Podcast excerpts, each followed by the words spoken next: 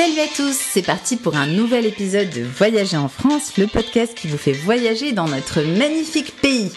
Aujourd'hui, on va dans l'Aisne puisqu'on part à la découverte de la destination Rennes-en-Valois. Et pour la découvrir, on est en ligne avec Bénédicte Chopin, animatrice du réseau des partenaires touristiques de l'Office du tourisme Rennes-en-Valois.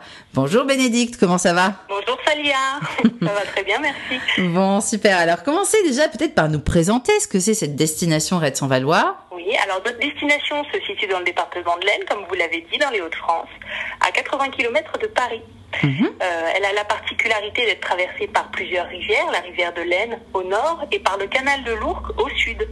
Et elle mhm. possède également l'une des plus grandes forêts domaniales de France, la forêt de Retz, avec ses 13 000 hectares. Elle s'articule autour de trois villes principales, Villers-Cotterêts, La Ferté-Milon et Vic-sur-Aisne. Mmh. Villers-Cotterêts, ça me rappelle mes cours d'histoire. Je pense qu'on va en parler. C'est bien Lady de Villers-Cotterêts. Il y a des chances. Ah, ça va. J'ai peur de me tromper. Donc alors, quelles sont les raisons qui font que, que cette destination de Red Valois, elle est unique en son genre en France? Vous en avez déjà donné quelques-unes, mais bon, il y en a sûrement d'autres. Oh oui. Alors, vous voyez, il y a beaucoup de nos touristes qui euh, avouent, euh, lorsqu'ils viennent à l'office, qu'ils qui, ne pensaient pas qu'il y avait autant de choses euh, à découvrir, autant de richesses. Alors, évidemment, la nature y est très présente, mais euh, la destination regorge aussi de nombreux monuments historiques, euh, dont certains sont ouverts à la visite. Mhm. Il y a aussi de charmants villages de caractère, pour lesquels, parmi lesquels Longpont, avec son abbaye cistercienne. Vous avez Vic-sur-Aisne, que j'ai déjà cité, avec sa place où vous pouvez prendre un verre en terrasse en admirant l'imposant donjon. Et enfin, la Ferté-Milon, où vous pourrez vous promener dans les ruelles pittoresques et le long du canal de l'Ourcq. Mhm. Et, les lieux les, plus magiques alors de, cette destination, euh, ce serait quoi? Là, il y a quelques lieux magiques aussi que vous venez de nous donner, mais il y en a sûrement. Alors, moi, j'en ai trois en tête. Euh, le premier étant le prieuré de Lompré à Aramon. Mhm. Euh, ce prieuré, il a été fondé au XIIe siècle pour les, les religieuses de Fontevraud euh, il est bâti au cœur d'une vallée verdoyante. Déjà, ça donne un petit peu un aspect euh, magique à l'ensemble. Mhm. Euh, c'est une restauration dans les années 90 qui donnera tout son éclat à la pierre et à la qualité de l'architecture religieuse. c'est à cette époque que le site est agrémenté de quatre jardins d'inspiration médiévale, composés de buis, d'ifs et de plantes médicinales. Mhm. Vous avez les étangs qui sont remis en état et ce qui fait que l'ensemble euh, est un lieu propice à la visite, à la promenade et à la, et à la méditation. Mhm. Le prieuré est ouvert uniquement durant la haute saison et donc c'est maintenant qu'il faut y aller. Mhm. donc c'est plutôt l'été quoi. Euh, Exactement. En juillet, août, mettons. Jusque, mi-septembre. Mon second lieu magique, c'est l'Ermitage Saint-Hubert. Alors, qu'est-ce que c'est que cet ermitage? C'est un lieu très discret que l'on trouve au détour de l'allée royale en forêt de Retz. C'est en fait un ancien regard sur ce que l'on appelle ici le système d'adduction d'eau, qui avait pour but, dès le XIIe siècle, d'alimenter en eau le château médiéval de Villers-Cotterêts.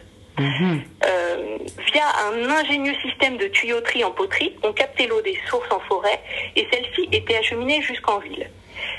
Mhm. L'ermitage fut restauré par deux fois sous François Ier, qui lui flanqua sur sa façade deux belles salamandres, hein, qui est son emblème, et euh, une seconde fois au XXe siècle.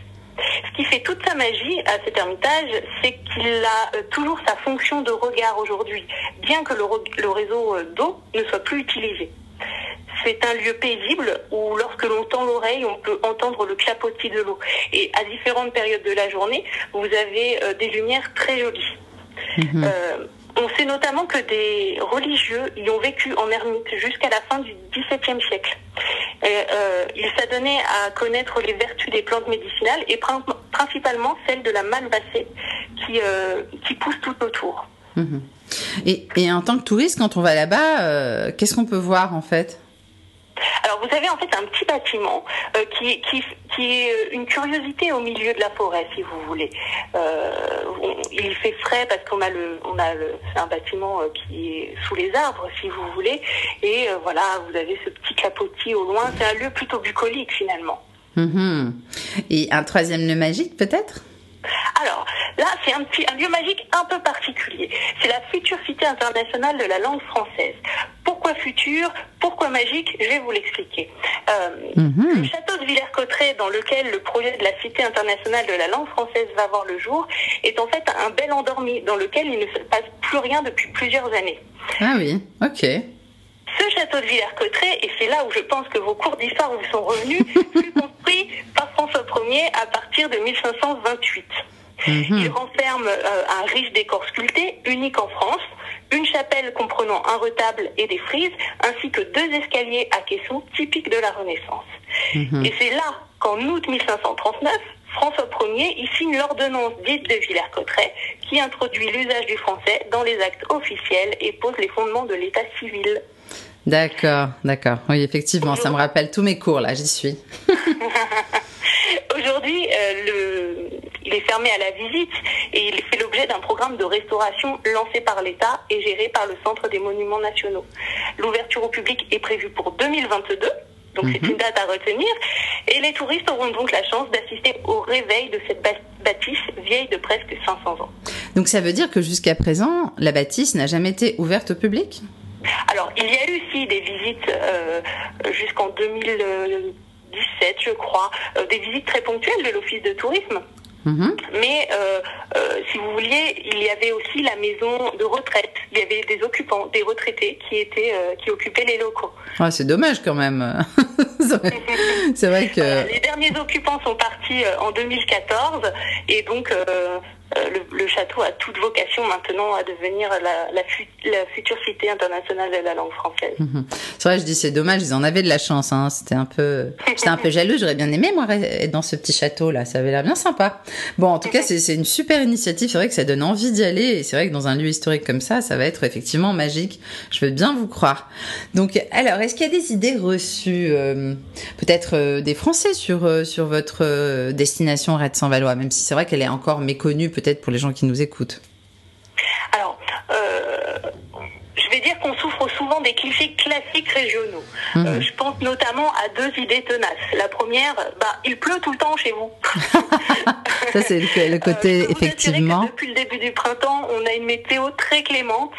Euh, et de manière euh, générale, on- nous bénéficions d'un printemps ensoleillé et de températures plutôt douces dès la fin avril.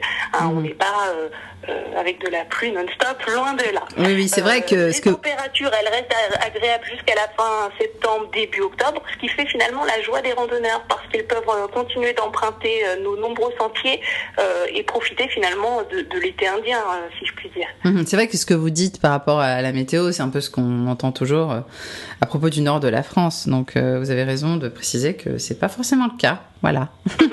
Et non, les, les températures euh, récentes le prouvent euh, d'autant plus. Oui, oui. Euh, Il y a autre chose, peut-être? Oui. euh, c'est euh, votre destination, c'est une terre à betterave. Je vous explique. Alors oui, clairement, les agriculteurs du coin cultivent la betterave pour la production sucrière française. Mais pas que, faut pas s'arrêter à ça, loin de là. Euh, on, a certes une, terre euh, riche euh, et euh, cette richesse agricole fait aussi que nous avons une dizaine de producteurs sur le territoire qui revendent localement leur production de fruits, de légumes, de pâtes, de safran euh, et j'en passe. Donc ça fait vraiment une richesse euh, culinaire, euh, si je puis dire, assez, assez forte. Oui. Et donc, est-ce qu'il y a hum, un site méconnu, surprenant, exceptionnel dans votre coin? Pour cela, j'aimerais vous parler de la tour d'observation du général Mangin. Mhm. Euh, et si vous me permettez, j'aimerais vous faire un tout petit récapitulatif historique pour vous la resituer. Oui. Pendant la Première Guerre mondiale, c'est du haut de son observatoire, élevé dans les grands hêtres de la forêt de Retz, que le général Mangin observe la ligne de front euh, et la progression finalement des troupes allemandes. De Mhm. là, il dirige le 18 juillet 1918 une contre-offensive victorieuse. La tour, euh, qui elle n'avait plus vocation particulière après les combats, disparaît emportée par une tempête en octobre 1924. Et c'est dans le cadre du centenaire de la Grande Guerre qu'elle a été reconstruite au plus proche de la ré- réalité historique. Alors, et Hmm. avec les, les mesures de sécurité d'aujourd'hui, évidemment. Oui, oui. Euh, cette, euh, la tour d'observation du général Mangin culmine à 245 mètres d'altitude et Ah. offre un panorama, euh, l'un des panoramas les plus hauts de la région, avec une vue imprenable sur la forêt de Retz. Hmm. Cette vue magnifique, elle se mérite, vous vous doutez bien, il y a 144 marches à gravir. Mais pas d'inquiétude, il y a tout, il y a de quoi faire à chaque palier pour reprendre son souffle. À chaque étage, vous pouvez euh, en apprendre un peu plus sur la faune et la flore du massif forestier, ainsi que sur le rôle euh, de la tour dans l'histoire. Il n'y a pas besoin d'avoir de grandes connaissances historiques ou scientifiques, tout est expliqué là-bas de façon ludique. La mhm. tour euh, un regorge d'installations, euh, si bien que les petits comme les grands apprennent en s'amusant. Vous avez euh, notamment les visiteurs qui vous font leur retour, qui adorent manipuler les dispositifs. Vous avez euh, de l'observation d'insectes dans des loupes.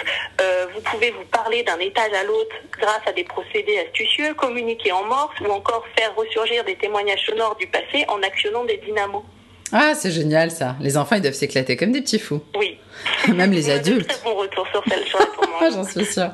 Et, est-ce qu'il y a des bons plans justement, puisqu'on parle d'enfants, de famille, pour le tourisme en famille, tiens? Moi, je peux vous proposer les croisières du port au Perche. Le port au Perche, qu'est-ce que c'est? C'est un lieu incontournable où se mêlent guinguettes, cabarets, journées à thème et croisières.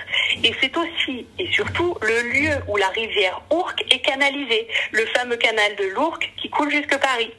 Mm-hmm une fois par mois et les jours fériés, vous pouvez embarquer à bord du Clignon, qui est le nom du bateau, pour une balade commentée sur le canal de l'Ourcq. Vous y découvrirez avec les enfants des paysages bucoliques et une faune et flore typiques de nos rivières. Mhm. Paisiblement, la péniche vous mènera jusqu'au bourg de la Ferté-Milon où vous aurez la chance de faire un passage d'écluse manuel.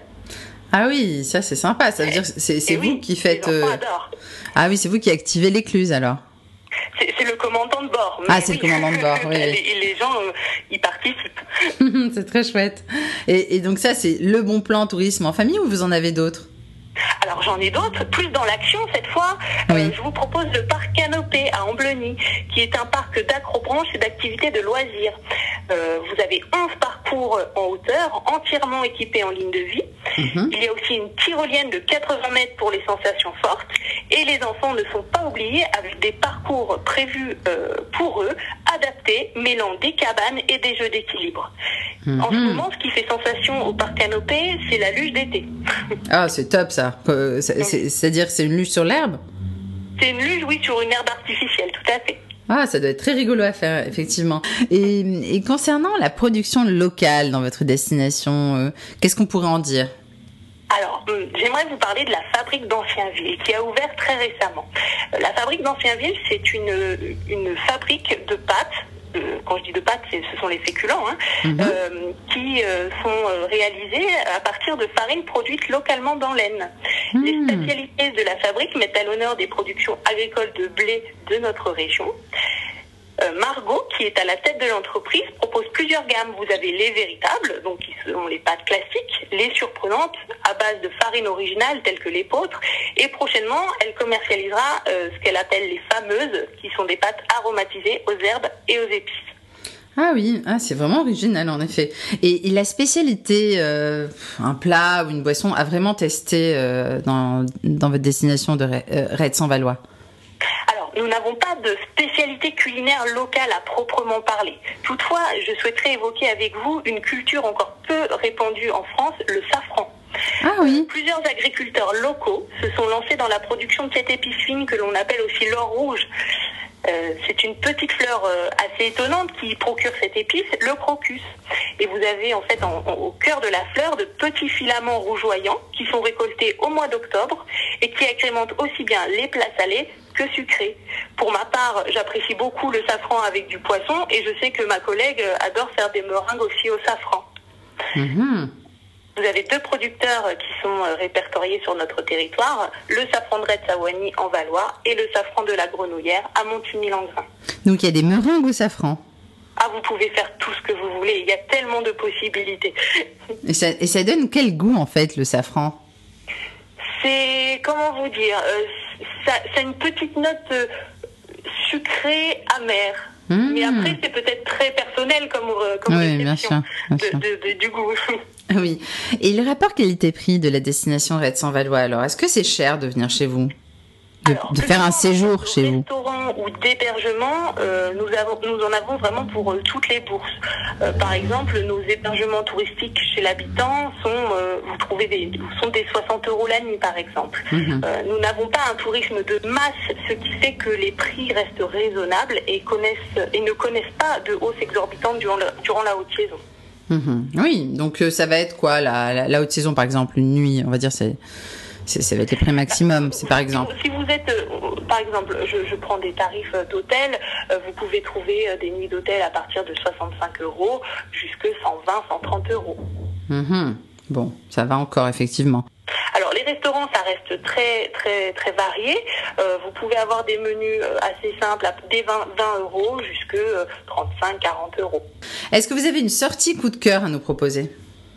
Oui, bien sûr. Durant le mois de septembre, notre office de tourisme propose des sorties Brame du Cerf.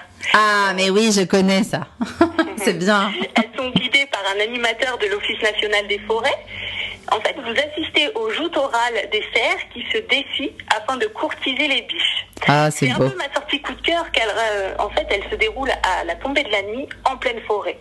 Mhm. L'ambiance il est donc très particulière. On est assis, presque tapis, euh, vous voyez, pour se faire le plus discret possible, et dans un calme assez fascinant finalement, et qui se voit tout à coup euh, interrompu par le brame très rauque finalement de l'animal. Mhm. C'est très impressionnant. Oui, oui. On est sûr qu'on va entendre le brame du chien en faisant cette sortie. Oui. Bon. La, plupart du temps, après, ça reste la nature. mais euh, de manière générale, elles sont euh, planifiées sur les périodes hautes de brame. Oui, et puis on imagine que les guides connaissent très bien le sujet, donc ils savent comment. Il y a des repérages avant. Oui. Et, ça coûte combien? Il y a un, un, tarif à voir avec l'office de tourisme 12 euros par adulte. Combien, pardon? 12 euros par adulte. Ah oui, ça va. Et... Ah, c'est assez raisonnable pour, euh, pour une sortie qui est assez exceptionnelle. Et donc, c'est de mi-septembre à... Euh, c'est durant tout le mois de septembre. Tout le mois de septembre, d'accord. Oui. Et donc, et les infos pratiques alors pour venir chez vous? Alors, pour découvrir notre destination, euh, l'idéal reste euh, de venir entre avril et octobre pour plusieurs raisons. Euh, les sites de visite ils sont majoritairement ouverts et il y a de nombreux festivals et animations. Mhm. je vous invite à contacter l'une de nos conseillères en séjour de l'Office de tourisme au 03 23 96 55 10 mhm. euh, à consulter notre site internet tourisme-villers-cotterêts.fr. Super. Et, euh, et donc, il y a des pages Instagram, peut-être Facebook à donner ou pas? Oui, bien sûr. Vous pouvez nous suivre sur Facebook, euh, sur ot.villers-cotterêts. En tout cas, merci beaucoup euh, Bénédicte Chopin pour euh, ce super podcast sur la destination Red sans Valois. Moi-même, j'ai appris beaucoup de choses. Je dois dire que je connaissais pas du tout, mais alors pas du tout votre destination. Et là, bah, j'ai envie d'y aller. Je suis sûre que les auditeurs, ils vont avoir le, la même impression parce que ça a l'air vraiment très riche en histoire, en nature aussi. Et puis, ça donne envie, quoi. Voilà. C'est avec grand plaisir que nous vous accueillons. Merci Bénédicte, passez une, une, bonne, une bonne journée. Au revoir. Au revoir.